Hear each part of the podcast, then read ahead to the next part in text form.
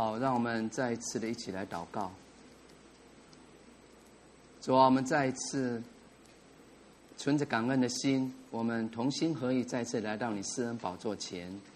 主啊，谢谢你赐给我们是一颗全然信靠你的心，我们可以如此的坦然无惧来到你的面前。我要得怜恤蒙恩惠，做随时的帮助。我们感谢你。因为我们得帮助，乃是在乎倚靠万军之耶和华神你的名。谢谢你赐下你的名，在我们的需要、我们的生命当中，唯有你的名就是我们的坚固台。当我们奔入，我们必得安稳。主啊，我们感谢你赐下这美好的时刻，透过这样的一个时间，我们可以渴慕的来学习你的话语，因为你的法度奇妙，我们可以一心遵守。当你的话语一解开，就发出亮光，使愚人通达。我们将这样的时刻交托给你，谢谢你在我们中间祷告，感谢奉耶稣基督的名，阿门。好，我们翻开雅各书，雅各书的五章，我们再来攻读一次来。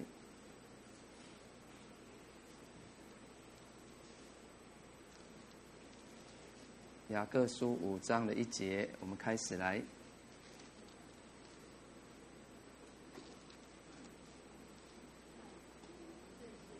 嗨，你们这些富足人呐、应当哭泣、嚎啕，因为将有苦难临到你们身上。你们的财物坏了，衣服也被虫子咬了，你们的金银都长了锈，那锈要证明你们的不是。又要吃你们的肉，如同火烧。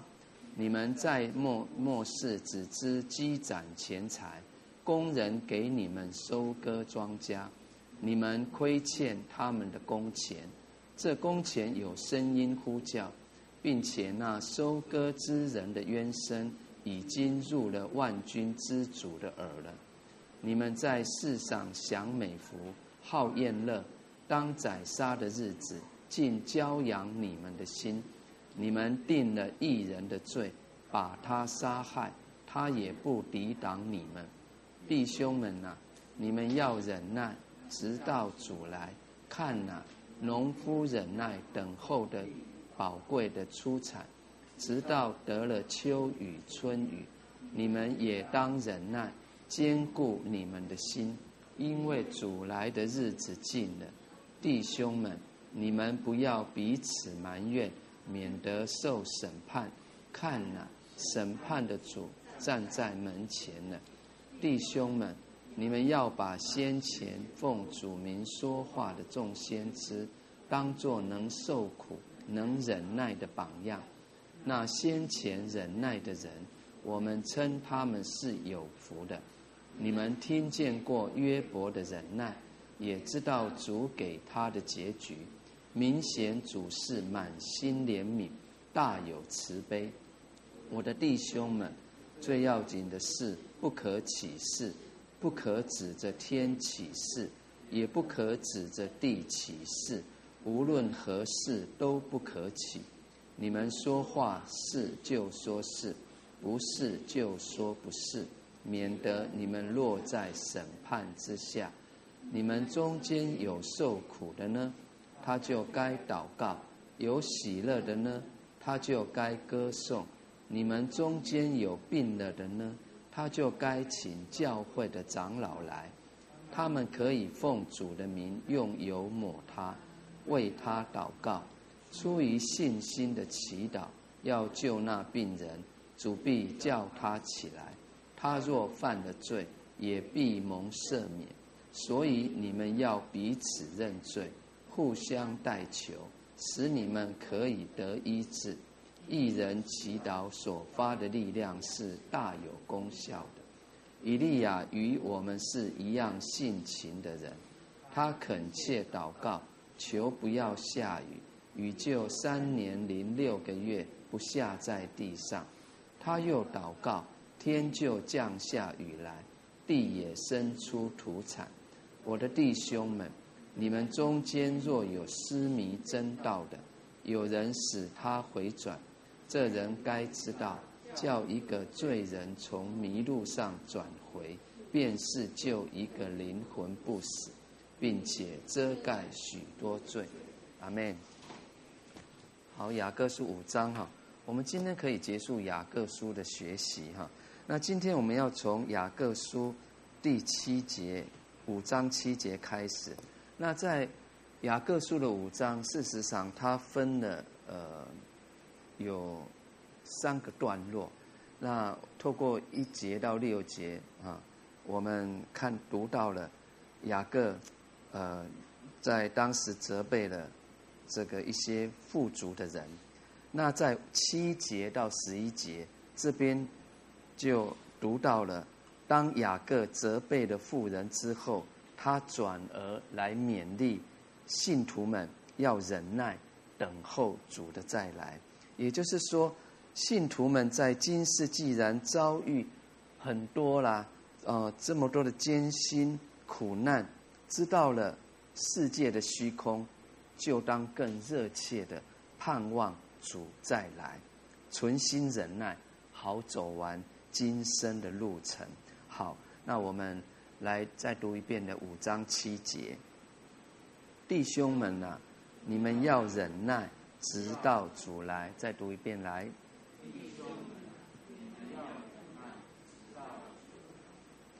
好，这边说要忍耐。这个忍耐的含义很广，很广泛。那在这边虽然他没有指明要为什么事情忍耐，但是他的意思就是要个人忍耐他们当时所处的环境，也就是境遇。我们不但在个人所要忍耐的事情上有不同，并且每一个人在不相同的时候和处境所要忍耐的事也不同。我们想想哈，有时候是不是会忍耐贫穷？有时候要忍耐人与人之间的误会。有时候我们总是要忍耐我们的家人啊，更多时候忍耐旁边周遭的人。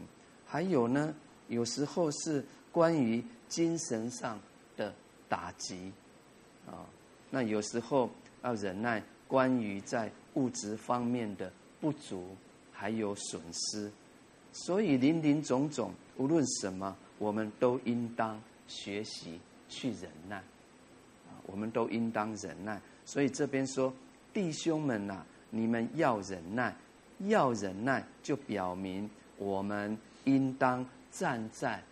受到欺压，还有受损失的这一方面，而不是站在去辜负别人、欺压别人、叫别人受损失的那一方面。这个很重要，啊，好，所以七节说，你们要忍耐，直到主来。好，首先，这是。表明我们要忍耐的程度。好，我们一起来说，我们要忍耐的程度。也就是说，我们到底要忍耐到什么时候呢？好，这边答案很清楚，忍耐直到主来，直到主的再来。那这也就是在雅各书一章四节所说的“忍耐也当成功”的意思。你们回去可以再读雅各书的开头那几节，哈。好，那第二个是忍耐直到主来，这是我们忍耐的理由。好，我们一起来说，这是忍耐的理由。好，主要再来，因为主快要来了，并且他必然会来，所以我们要暂时。我们需要暂时忍耐今世这至亲、自战至亲的苦楚。我们再来读一次的《哥林多后书》四章十六节。我们常常读这几处经文哈，《哥林多后书》四章十六节，我们来读来。所以，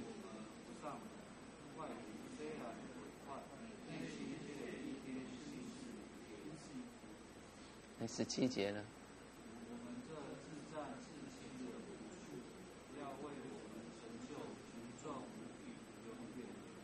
好，十六、十七，我们再读一遍来。所以我们不上胆，外体虽然毁坏，内心却一天新事一天。我们这自战至轻的苦楚，要为我们成就极重无比、永远的荣耀。阿门。啊，所以这边才说我们要暂时忍耐，在今世这些自战至轻的苦楚。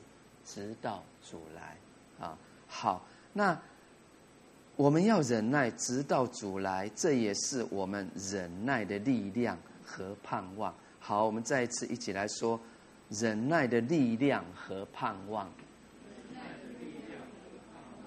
我们怎么样能忍耐呢？当我们，当你想到主快来了，你就能忍耐。来，启示录二十一章四节怎么说？好，一起来读来。神要擦去他们一切的眼泪，不再有死亡，也不再有悲哀、哭嚎、疼痛，因为以前的事都过去了。阿门。你看，主要再来要做什么事情？啊，在这边很清楚啊，神会擦去我们一切的眼泪。不会再有死亡，也不会再有悲哀、痛苦、哭嚎、疼痛，因为以前的事都过去了。啊，那使徒保罗他也说：“哈，我们若能忍耐，也必和他一同作王。”好，我们来看提摩太后书二章九节到十二节。提摩太后书二章十二节。九呃二章九到十二节，来，我们来读来。我为这福音受苦难，甚至被捆绑，像犯人一样。然而神的道却不被捆绑，所以我为选民凡事忍耐，叫他们也可以得着那在基督耶稣里的救恩和永远的荣耀。有可信的话说，我们若与基督同死。也必与他同活，阿门啊！保罗在这边如此说啊。我们若能忍耐，也必和他一同作王。在我们所处的哎呀，我们过不去那逆境、很痛苦的环境当中，因着我们顺服，我们这边说什么？也必和他一同作王，因为主在其中掌权，阿门！所以我们刚刚说，在五章七节到十一节这个段落中，雅各他所谈到的忍耐，它也包括四种不同的性质，有几种四种不同的性质哦。关于忍耐，那第一个忍耐就是七节啊所说的，我们来读，呃，再次来读七节来。弟兄们，你们要忍耐，直到主来。看呐、农夫忍耐等候地里宝贵的出产，直到得了秋雨春雨。好，在下半节说，看呐、农夫忍耐等候地里宝贵的出产，直到得了秋雨春雨。好，秋雨春雨就是圣经中常常提到的。季节的雨，就是时雨，啊，时雨。我我们来看这个三处的经文哈，《生命记》十一章十四节，《耶利米书》五章二十四节，还有《约珥书》的二章二十三节。我们先来看《生命记》十一章十四节，来，他必按时降秋雨春雨。在你们的地上，使你们可以收藏五谷、新酒和油。好，那耶利米书五章二十四节说什么？心内也不说，我们应当敬畏耶和华我们的神，他按时赐雨，就是秋雨春雨，又为我们定收割的节令，永存不废。好，那其实这边应该是要读那个前后的经文哈。好，那这边又提到了，你看神为呃我们所需用的、所赏赐、所预备的。好，那约珥书呢，也就告诉我们，我们当存着怎么样的一个心态来感谢主，来领受。二二章二十三节，来，西安的民呐、你们要快乐，为耶和华你们的神欢喜，因他赐给你们合宜的秋雨，为你们降下甘霖，就是秋雨、春雨和先前一样。我们再读一遍来，西安的民呐、你们要快乐。阿门。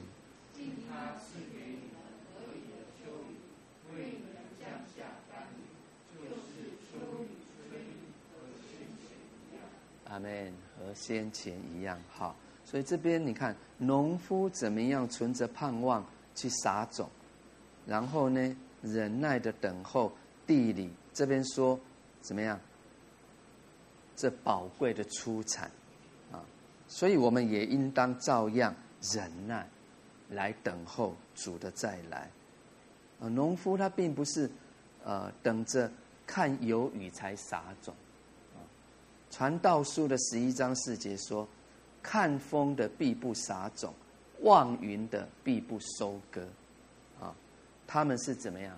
而是按时，啊，按时候去撒种，然后去等候。时雨就是秋雨、春雨的浇灌，所以撒种是人的本分，降雨呢就是神的作为，啊，很重要的。我们虽然神会爱我们，他供应我们一切所需的，那在这样的一个当中，与神互动、与神同工的当中，我们要先去尽到我们所应当尽的本分。啊所以，如同我们刚刚说的，像农夫撒种就是他的本分。那降雨呢，在乎神的作为啊。就像呃，我们应当先尽应尽的本分，然后盼望神显现的作为一般啊。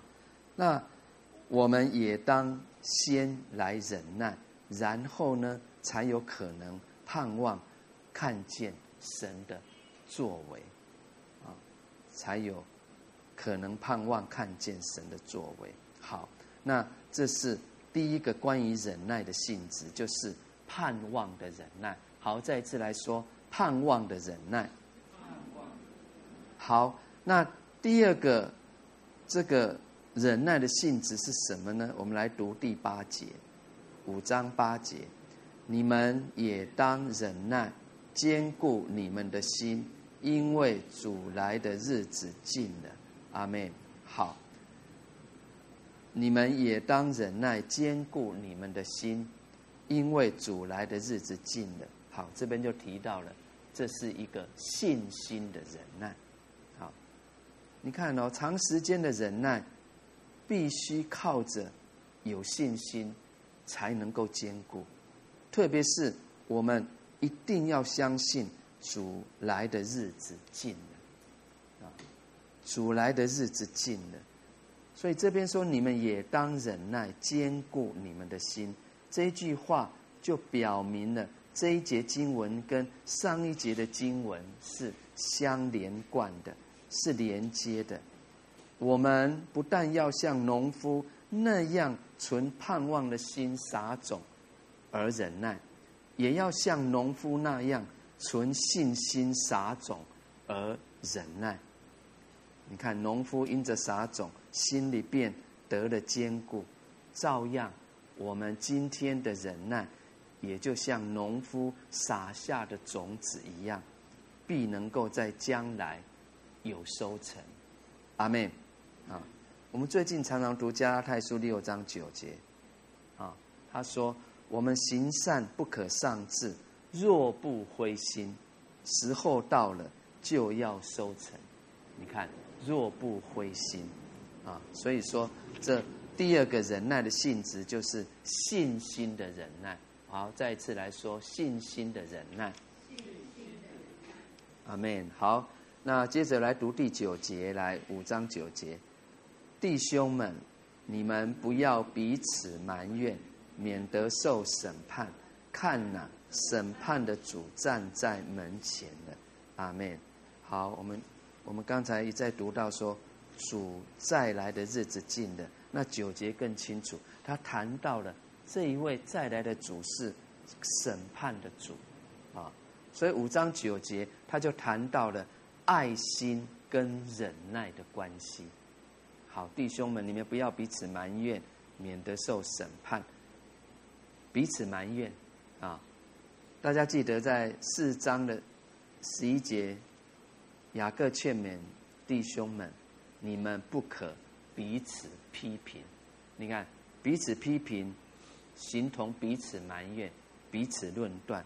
所以这边再次提醒，不要彼此埋怨，因为彼此论断、彼此埋怨。是我们在肢体生活中没有忍耐的记号，啊，没有忍耐的记号是什么？就是在肢体生活中常常怎么样？彼此埋怨、抱怨，没有合一。那这也是一种缺乏爱心的表现。我们爱，那是因为神仙爱我们啊。所以，一个埋怨人的，就是要求。其他人，哎，你们对我、对自己要有爱心，这样的人却忘记了他自己应该对别人先要有爱心，所以我们也要有爱心的忍耐，要有什么？爱心的忍耐，才能够使我们与肢体、与弟兄和姐妹有和睦的生活。啊你看这个新约一再提到，就是我们要竭力的追求和睦，竭力的啊，是需要付出心力的。所以这边提到说，不要彼此埋怨，免得受审判，我们就知道了。可见得彼此埋怨是会受到神审判的罪。你看，这是一种罪啊。所以我们刚提到，在教会生活吗？还是在我们的家里面呢？夫妻之间呢？我们与与同事同侪之间呢？跟邻舍呢？啊，我们受试炼的时候，就彼此埋怨。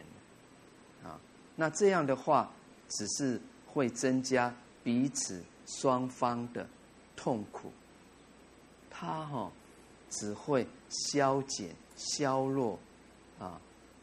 在教会，在我们与人与人之间关系，这属灵的能力了，会消减削弱的，啊，所以一个随随便便把招致受苦或损失的责任归罪给别人，形同一个不敬畏神的人，这样的人，你看透过神的话，我们知道，这他会难逃公义之神的审判。啊，神会问罪的，所以这边说，看哪，审判的主站在门前了。这一位再来的，是一位审判的主，不是拯救的主。这边告诉我们，他再来，他是是这一位审判的主。所以这一句话也告诉我们两方面的意思。第一个方面是什么？第一个方面就是我们的主是审判信徒的主。啊，这边说他已经站在门前，所以他既然已经站在门前的，我们就不可以彼此埋怨，而应当存忍耐、敬畏主的心，度在世余下的光阴。啊。我们准备好自己啊，一切生活、行事、为人，好在那那日可以向主来交账。我们再来看腓立比书四章五节，腓立比书四章五节，好，来读来，当叫众人知道你们谦让的心，主已经近了。当叫众人，哎，我们就是众人啊，知道什么？我们谦让的心，啊，主已经近了。那这是第一个方面，指出主是审判我们的主。那第二个方面呢？他告诉我们，主主也是审判万人的主。他不止审判教会、审判信徒，他也是审判万人的主。啊，那他既然已经快来，啊，他要施行赏罚与报应。好，我们来看启示录二十二章十二节。启示录二十二章十二节。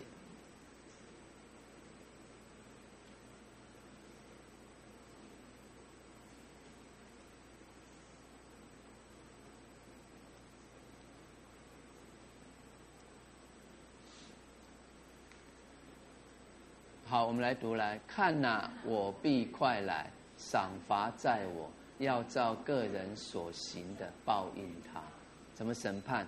这边说要照个人所行的报应他，所以我们常常说啊，我们要看重神给我们悔改认罪，这是一个恩典啊。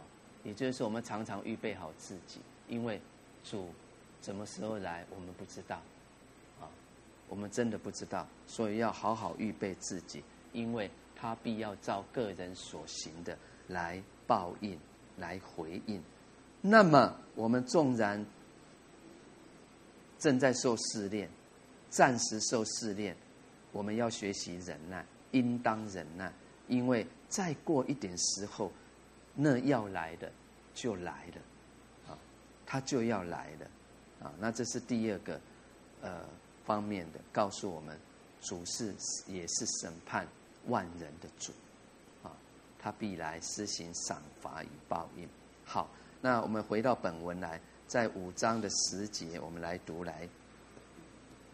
弟兄们，你们要把那先前奉主名说话的众先知，当作能受苦、能忍耐的榜样。好，这边开始就就劝勉信徒们要做一件事情，效法。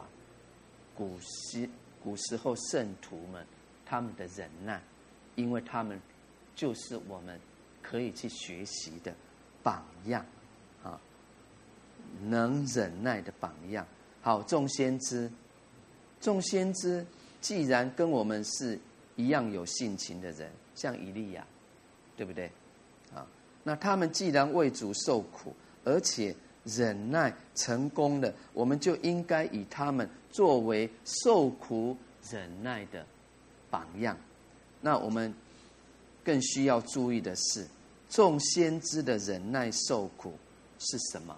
是因为奉主的名说话。啊，你看，有时候主主所说的话，一些启示的，在人看来，人不喜欢听的啊。是抵挡的，是拒绝的，啊！可是众先知他们有这样的一个职分啊，主要他们去呀、要向对百姓说话、提醒啊等等，他们奉主名说话，行神所喜悦的事，而不是只是为了一些个人得失的问题而忍耐，不是哦，啊！那这不就是我们所要学习效法的吗？因为这。是属于有属灵价值的忍耐，所以我们需要好好的省察自己啊。如果到了现在，到了今天，我们还一直的，还只是在那里为着自己个人的得失问题，在那边过不去，在那边受苦，而不能去忍耐，那就更加呃。无可自愿了，啊！求神帮助我们，求神怜悯，所以我们不但不要因受苦而发怨言，反而倒要因为众先知他们的榜样而得到安慰，还有鼓励。因为我们如果与众先知为同样的原因而受苦，就显明了我们跟他们在受苦方面，哎，我们是并在一起的，是同列的，所以也就更应当去忍耐了。阿门。啊，好，那接着来读五章的十一节，来，那先前忍耐的人，我们称他们是有福的。你们听见过约伯的忍耐，也知道主给他的结局，明显主是满心怜悯，大有慈悲。阿门。好，既然先前忍耐的人被我们后世的人称为是有福的。可见得为主忍受苦难，能使人受激励，还会让人羡慕，而且不但为当时的人所羡慕，更是为后世历代的人所羡慕，包括我们啊。同时，这些也都不过是从人的方面来说。那但在神的方面呢？我们所得的福气一定是。更多、更丰盛，不止这些的。所以在这边，他提到的这个圣经旧约的人物约伯的忍耐，他特别指出，哦，约伯的忍耐，还有呢，我们的主所给他的结局，来作为勉励。啊，那约伯所遭受的苦难，我想我们都都蛮清楚的。啊，那从约伯本人。这个方面看来，哎，真的是过不去，怎么会这样？啊，这么爱主，啊，是毫无理由的，而且他的苦难来的很突然，又严重。可是约伯的忍耐，却是在魔鬼的面前，在世界的面前，为神做了一个很美好的见证。阿门。啊，他证明了一件事，证明了在地上真的有这个人哦。他并不是因为神的赐福才去爱他爱神，那神也不是凭着给给他物质给人物质的好处才能得到人的敬爱，不是这样的原因，而是这一位神他本身就是大有。慈悲，全然可敬畏，值得我们所爱的。啊，我我鼓励大家今天回去可以读这个诗篇一百三十六篇。啊，诗篇一百三十六篇是诗人啊，他感谢神，称谢耶和华的慈爱。啊，整卷诗篇一百三十六篇，我们读到了神耶和华的慈爱。是如此的宝贝，永远长存，啊，所以这就是神本身的一个美好的属性。因此，约伯就得着了加倍的祝福。照样的，我们如果能够多忍耐一次的苦难，多嘛，多忍耐一次的苦难，就必多得加倍的赏赐，因为。神既然对约伯显明他是满心怜悯、大有慈悲的主，自然也必向我们显明他的慈悲与怜悯。所以，同学们、弟兄姊妹，你在困境当中吗？约伯的主也是我们的主，他必也像约伯显明一样的满心怜悯、大有慈悲，在我们的渴求当中。阿门。啊。所以这是很真实的。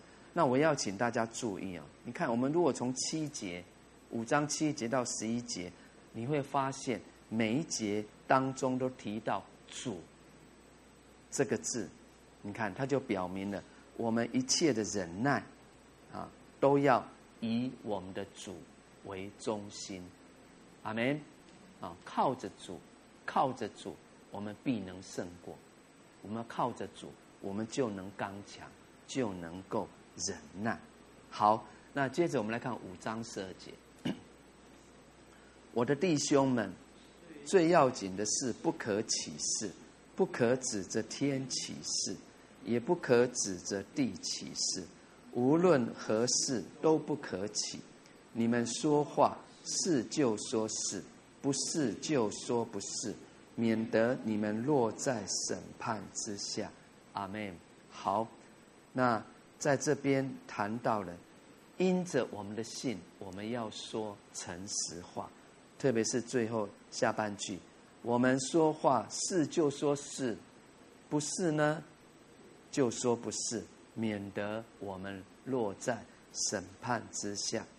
这一节跟马太福音五章三十三到三十七节，耶稣基督说过的话。是雷同的，啊，我们来读来，马太福音三五章三十三节到三十七节。好，三十三节，你们又听见。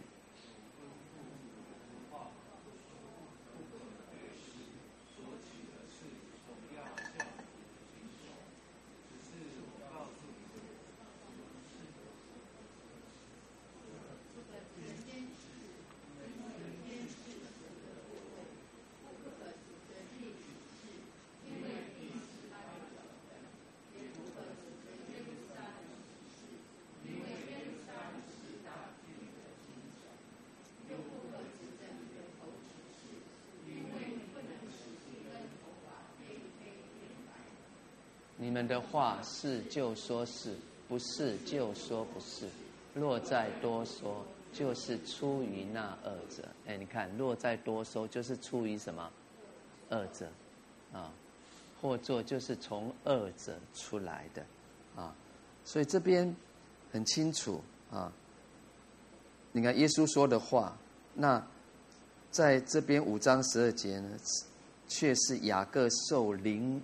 圣灵感动而说的，你看雅各所说的跟主耶稣在当时所说的话是一样的，所以这也提醒我们，我们要留心主的话的教导，啊，我们留心主的教训，又顺从圣灵感动的话，那么我们很自然就能够常常说出合乎主心意的话来，哦，这个很重要。以至于叫听见的人得益处，啊，叫听见的人得益处。你看这边就提到犹太人，犹太人很喜欢哈，凭启示啊来结束，就是了结争论。可是，一个他们一个启示的人自己，既然没有力量叫他所发的事发生效力。比如，啊，我们刚有读，对不对？他们并不能够叫一根头发变黑变白，他不能。我发誓，这个头发变白，做不到啊！啊，那这样的话，所起的事就成了一句空话，啊，空话。所以，随便起誓的发誓的结果，在人方面，哎，他会让人陷入诡诈。诡计跟欺骗当的罪当中，那在神这一方面呢，会常常使人流于轻慢神跟不信神的罪当中。哦，这是我们要谨慎的，从两方面来看，啊，所以随便起誓就是随便发誓，等于勉强神来负责，啊。叫我们所说的话应验，而去忽略的神，只能照他自己的旨意行事，并不会随着我们自己的意思，为我们所起的事来负责任。那这就会在不知不觉当中，让人因着发誓这个誓言没有应验，就去怀疑神的。信实神的全能，所以基督徒啊，我们应当信任神的公义，常常说神的话，啊，说诚实的话来取信于人，啊，万不可随信啊，凭着呃一切不负责的发誓誓语来取信于别人，免得我们的神被人误解、被人毁谤。啊，所以这边说，免得你们落在审判之下。那这也是这几节经文当中第二次的警告。啊，那类似的警告在第九节已经说过，所以我们就应当确信，神真的会审判人所说一切不诚实的话，还有我们手所行一切不公义的事，只是时候未到了，因为他是公义的神。阿门。啊，因此我们应当存敬畏神的心来说诚实话。反之，如果我们不诚实的发誓起誓，不但不能因为起的誓而免罪，反而更使我们落在神的审判之下，就不能逃脱罪了。啊，不能逃脱罪了。好，那接着我们来读五章的十三节。好，我们刚提到，这是第第二个第二个段落哈，十三节到十八节，这边开始他就谈到了祷告的生活，因信而过的一个祷告的生活。我们现在读五章十三节，你们中间有受苦的呢，他就该祷告；有喜乐的呢，他就该歌颂。来，再读一遍来。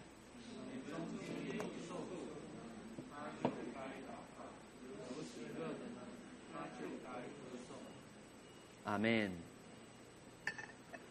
我们中间有没有受苦的？有没有？有，对不对？一定有的。如同主耶稣说过，在世上人哦，就是会有苦难。所以我们在受苦中吗？你在受苦中吗？你看这边很清楚，你在受苦哦，受苦的你就该祷告。啊诗篇八十六篇，啊，五节说什么？我们的神有丰盛的慈爱，要赐给凡求告主的人。啊，你看诗篇九十一篇，他也也见证了这一位神。我们来看二节，好吧？为什么受苦的时候要向这一位神祷告？为什么要来信靠他？来，我们来看诗篇九十一篇的二节。看诗人怎么样论到这一位神，来，我要论到耶和华说，他是我的避难所，是是是我所倚靠的。来，再读一遍，来，我要论到耶和华说，他是我的避难所，是我的山寨，是我的神，是我所倚靠的。很重要，就是最后一句，是我所倚靠的。哈利利亚啊！所以受苦的就该祷告，因为神有丰盛的慈爱，要赏赐给凡求告他的人。然后呢，喜乐的就该歌颂啊。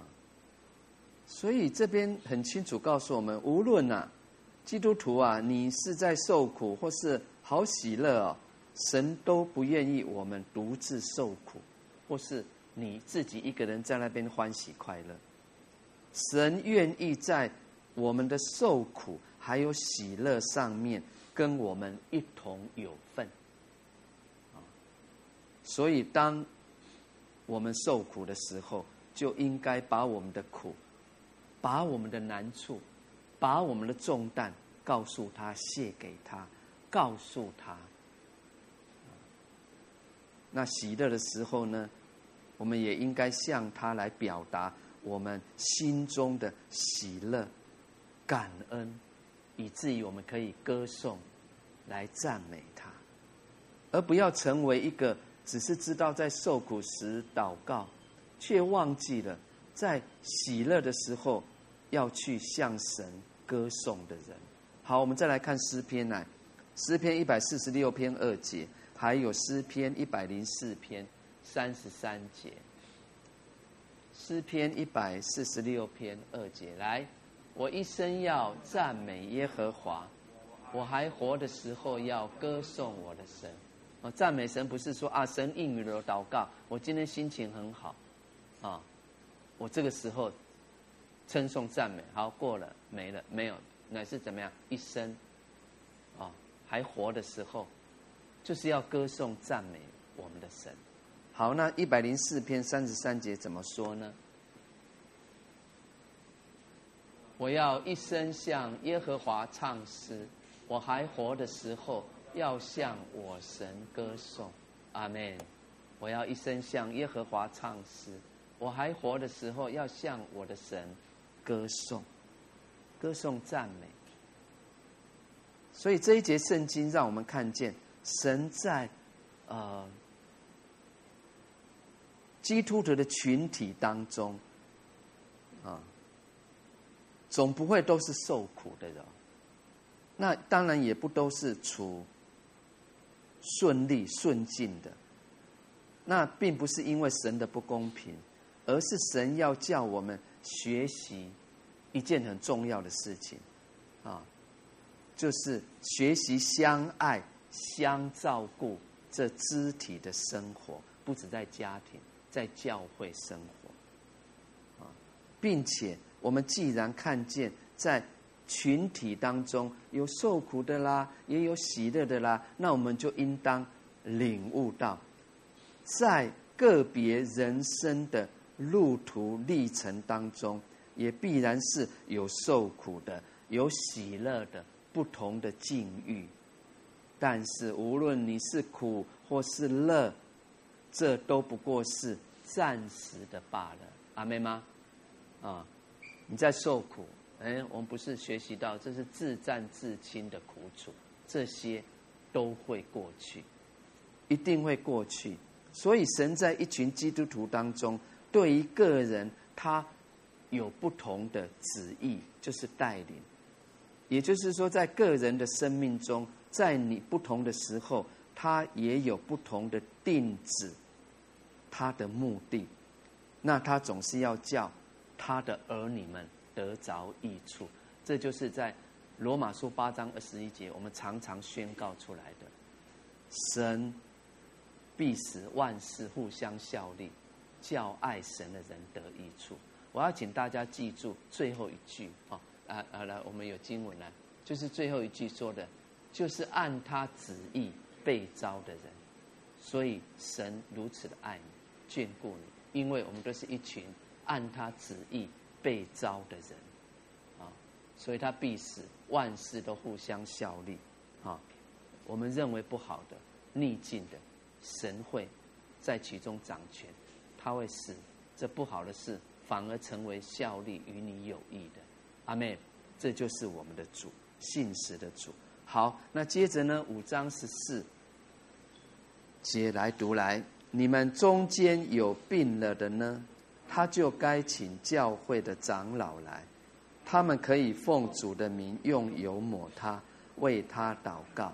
好，这边开始谈到了医病的祷告。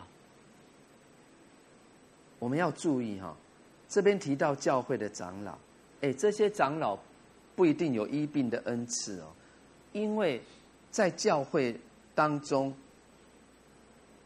立长老哈，通常会根据他们的灵命啊、灵性生命的情况，而不是绝对必须有医病的恩赐才能立为教会的长老。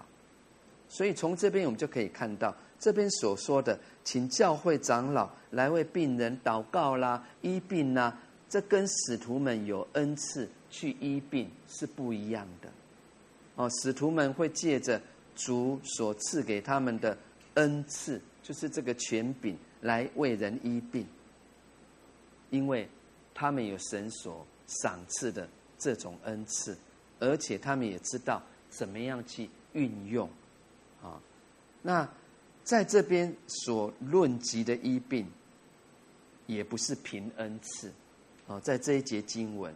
而是凭什么？祷告、信心，还有什么认罪。你看，你们中间有病的人呢，就该请教会长老来，他们可以奉主的名用油抹他，为他祷告。所以，如果一个生病的信徒，病会不会好，乃是在乎是不是否合乎神在他个人身上所定下的旨意。也就是说，这个决定权在主的身上。那往往现在教会中的祷告医病，实际上就是多属于这一种。啊，我们要特别注意这其中的区别。还有呢，按照下节经文，我们就可以知道，这边所讲的祷告医病，乃是指因犯罪而生病的人。你看，如果一个人犯罪了，神管教生病了，那这个人他只要赶快去认罪，他的病就可以得痊愈，就可以得医治。啊，所以这一节经文接着提到。用油抹他，啊，你看这个油，并不是说油本身啊，我这个油是从以色列买回来的，哇，你看这个就有医病的恩赐，哎，不是这样来解释的，啊，因为不是这个油本身有什么功效，不是从耶路撒冷啊这个圣地买回来就本身有这个功效，不是，啊。不是因为这样可以帮助这个病人得痊愈，而是这个油，油乃是象征圣灵的能力和恩惠而已，是象征。那其实，在圣经里面啊，常常有这种类似的情形，就是借着一些东西啦，还有仪式来彰显神的大能。可是实际上显能力的是这一位神啊，全能的神啊，拉法的神，所以包括有这些东西啦，还有仪式本身并没有功效啊，这是我们要记得的。好，所以十五节他接着说什么？出于信心的祈祷，要救那病人，主必叫他起来。他若犯了罪，也必蒙赦免，啊，所以这一节再次来印证第十四节，啊，显明疾病的原因常常是由于犯罪，啊，好，那我们回到圣经真理，按照圣经，啊，通常哈，一个信徒生病了的原因，它会有三种。啊，我要请大家牢牢记住，第一种是什么样？因为神的试炼。好，我们一起来说神的试炼。好啊，神的试炼，生病了。那第二个原因是什么？魔鬼的攻击。好，我们来说魔鬼的攻击。奉主名，我们要斥责他，命令他离开。阿门。啊，有时候生病了，哇！是恶者的攻击。那第三个原因呢？是什么？自己的罪。好，我们一起来说自己的罪。你看，犯罪了，神的管教、惩罚，说生病了。好，那这包括什么？我们在日常不谨慎、不爱惜这圣圣灵的殿，我们的身体，也就是说，常常不留意自己的身体健康。这也是一种罪，乱吃乱喝，你看，这个生活起居不正常等等的，所以我们刚刚也提到，一个人如果因为犯罪，以至于遭受神的管教生病了，这个时候，赶快怎么样，认罪，做认罪的祷告，病必然得到医治。所以，基督徒生病的原因有三种，对不对？啊。神的试炼，第二个呢，魔鬼的攻击，第三呢，自己的罪，求神帮助我们。好，那我也要请大家注意，这边所说的，他若犯了罪，也蒙赦免，并不是说我们的代祷本身有赦罪的功效，不是。他的意思是说，因着我们的代祷，求赦免的结果，必能使那犯罪的人知罪悔改而得赦免。所以我们常常说，代祷为人代祷是有能力，就是如此。圣灵的功，哦，必能使那犯罪的人知罪，被光照啦，就赶快悔改，得到赦免，啊，再次在神的光中行。所以你看，在十六节就接着说，所以你们要彼此认罪，互相代求，啊，互相代求，彼此代祷，啊，所以十六节来读来。所以你们要彼此认罪，互相代求，使你们可以得医治。一人祈祷所发的力量是大有功效的。好，这两句话，所以你们要彼此认罪，互相代求。他一方面解释上一节犯罪必可蒙赦免的意思，另一方面呢，他说出了如果我们跟肢体就是跟弟兄姊妹之间，啊，保持彼此和睦同心的关系，对于祷告生发的功效会有极大的影响。啊，你看耶稣在福音书也一再提到这个真理哈，马太福音五章二十三、二十四节，还有六章十四到十五节。你们可以记起来回去读啊。所以这边说，一人祈祷所发的力量是大有功效的。好，一人啊，一人就是主的宝血所买赎。哎，我们都是一一人，因信称义。我们就是一群主的宝血所买赎、神所称为义的人啊。我们来读一节经文好了，《彼得前书》一章十八、十九节。彼得前书一章十八、十九节来，知道你们得赎，脱去你们祖宗所传流虚妄的行为，不是凭着所坏的金银等物，乃是凭着基督的宝血，如同无瑕疵、无玷污的羊羔之血。阿门。啊，凭着什么？无瑕疵、无羔羊、无。玷污的羔羊之血，还有一节加拉太书二章十六节，你们也记起来回去读哈，啊，这就是义人的身份。那约翰福音九章三十一节也很清楚告诉我们说，神不听罪人的祷告，但是呢，义人的祷告，神不但要听，而且是大有功效。啊，他不是说先知的祷告啊，使徒的祷告是大有功效，乃是说一人，一人的祷告是大有功效的。所以，凡是主的宝血所洗净的人，不论你属灵的位份、职份是什么，你的祷告都是大有功效的。所以我们因此要。不住祷告，常常祷告，恒切祷告，啊，透过祷告经历神的作为，啊，那也提醒我们，我们常常会说：“哎，你为我代祷，啊，为我祷告啊，很好。”可是我们不可以因着过于依赖别人的代祷，就轻看了自己祷告的权利还有功效，啊，所以十七、十八节他就提到了。以利亚这个人，我们很熟悉哈。我们来读来，以利亚与我们是一样性情的人。他恳切祷告，就求不要下雨，雨就三年零六个月不下在地上。他又祷告，天就降下雨来，地也生出土产。阿门。啊，雅各特别引证旧约先知以利亚的祷告，再一次证明。一人祷告的功效的伟大。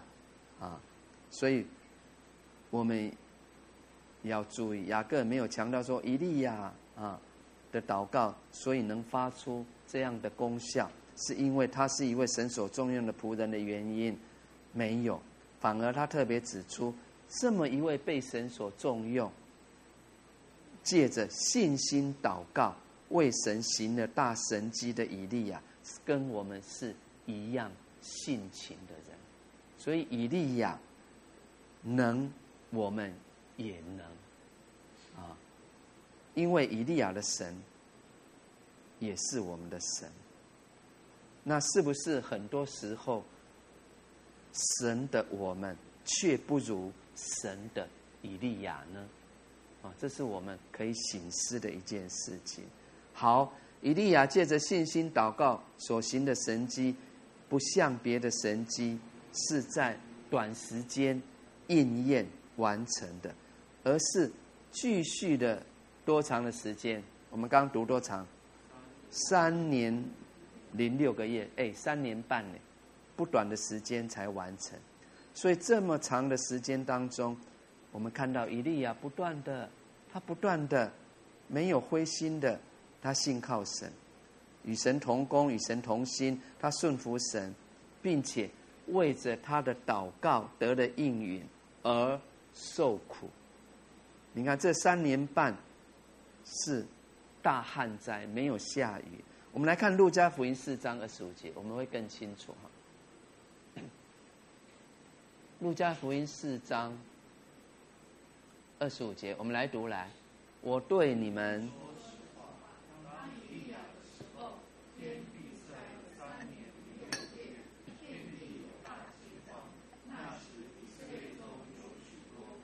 你看，天闭塞了三年半，遍地有大饥荒，就像我们最近啊，我们的旱灾一样，雨量很少。啊，所以以利亚生活生活在其中，他有份于其中啊，忍耐在其间呢。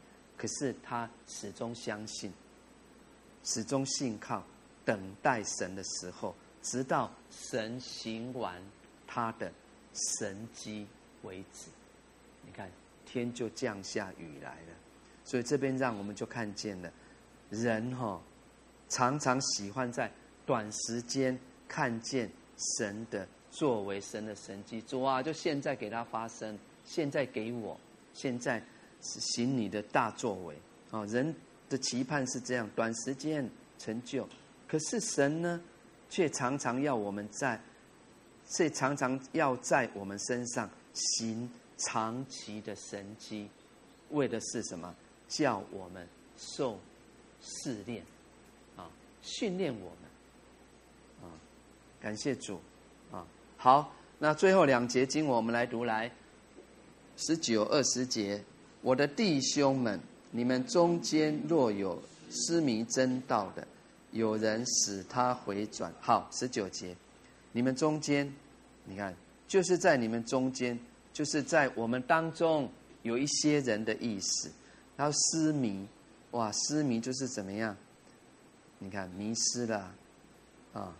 走错路啦，啊，妄为啦，所以这边说失迷真道，就是在真道上走错路，陷入错谬，失去方向的意思，没有在真道中行，啊，那二十节接着说什么？这人该知道，叫一个罪人从迷路上转回，便是救一个灵魂不死，并且。遮盖了许多的罪，啊，十九二十节告诉我们，因着信，我们要做拯救灵魂的工作，啊，所以二十节的罪人，他就是指十九节那一些失迷真道的人。哎呀，可能很爱主，哎，我们发现你没来教会了，啊，流失了，啊。那有的更是信从别神了，跌倒了，软弱了，失迷真道了。所以这边说，透过二十节，我们就知道失迷真道的人，也就是形同罪人啊。所以他并不是已经得救的人啊，所以是罪人。好，那二十节接着又说，并且遮盖许多的罪。一个人如果走入邪途，走错路了，特别在真理的路上陷入错误、错谬的话，就容易被魔鬼来引诱，啊，以至于增加很多罪恶。啊，那相反的，如果一个人在迷路中回转，得着拯救了，就不但他自己得救，还有呢，他也可以被神用来拯救许多在罪恶中的人。啊，所以这很重要。神会使用每一个人，阿门。特别可能他会使用你，哦，是不是在之前可能我们在罪恶中沉沦，可是我们得着主恩，得着拯救。哎，神会使用我们过往失败的这个部分，啊，然后我们可以去帮助，啊，可能在后有这样生命软弱的人。所以我们刚提到。神也要来使用你，拯救许多在罪恶中的人。所以这边说，若叫一个人从罪的迷路中回转，就不但救一个灵魂不死，而且还遮盖许多的罪。啊，所以什么是遮盖？同学们，他意思就是说，使许多的罪不至于发生出来。啊，使很多的罪。不至于发生出来，被保基督的宝血涂抹遮盖了嘛，啊，那这也是耶稣基督来到人世间的主要任务目的啊，他来是要叫我们得生命，并且得得，你看，更丰盛。啊，他主要任务是解除人的罪恶，啊，他是神的羔羊，为世人除去。罪孽的，所以我们所做拯救灵魂的工，就是直接与主来同工，是跟主来同工，啊，来抵挡邪恶、抵挡罪恶，并且当然会对社会做出最真实的奉献、贡献。我们再来看哥林多前书九章二十三节。林前九章二十三节，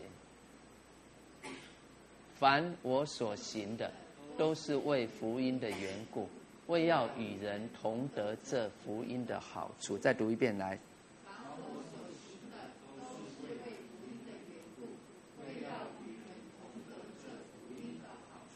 阿门。啊，所以在这边就很清楚告诉我们哦，拯救灵魂的工作在于。工作者就是这个服侍个人所得的赏赐以外，那些属灵的价值和意义，啊，属灵的价值还有意义。那也就是说，拯救灵魂的结果，对于各方面，不管是你个人、众人，或是在灵界，或是在物质界，他。都会有重大的影响，啊，这样的话，我们就应当更加努力的去救人，去救灵魂了。阿门，啊，感谢主，啊，那我们在这几周啊，特别在今天这个时候，我们完成了雅各书的学习。那雅各书啊，我们大家记得。我们在开始研读之前，我们提到说，雅各书是一卷很浅显易懂，可是，在其中我们可以得着一些真圣经真理造就的一卷书信，啊，所以你看哦，雅各书首先以安慰信徒要忍耐试炼为开始，有没有？大家记得开始说，我们要喜乐啊，受试炼的时候要认为是以大喜乐。为开端，然后呢，接着以教导信徒要带着实际的信心跟行为来作为我们生命的内容，并且最后以劝勉信徒要好好与主同工，来传福音，来引领迷路的人回转作为结束，啊，很美的啊一卷。